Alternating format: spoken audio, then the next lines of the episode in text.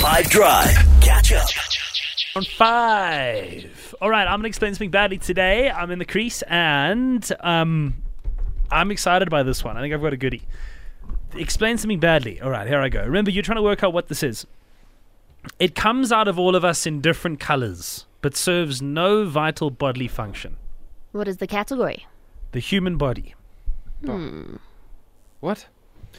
It comes out of all of us in different colors, but it serves no vital bodily function. Hmm.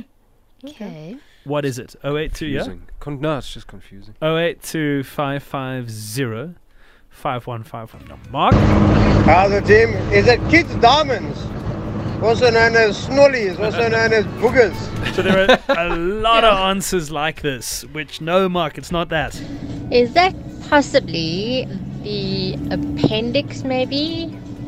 Um, don't know how many different kinds of colors it can, possibly come in, but just an idea. No, so it's not the appendix, Moira. Uh, it's not a fluid. It's not anything like that, of which there were plenty of, plenty of guesses. Wendy was able to get 100% correct. So listen here again. The clue that I gave is it comes out of all of us in different colors.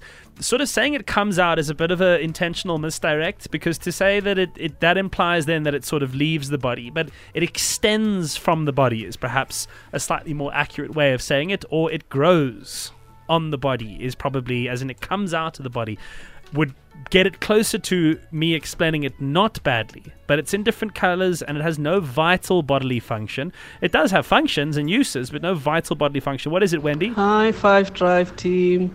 Is it hair, Nick? Yes, it's hair. Hair's a natural extension of the human body. It grows from follicles in the skin. It's made up of a protein called Keratin. correct. Yes. You get keratin in your Nails. Nails, yes, and also feathers in animals. It's also keratin. Um, and so things like yeah, texture, color, thickness, all are determined by genetics, environmental factors like your diet, your exposure to the sun.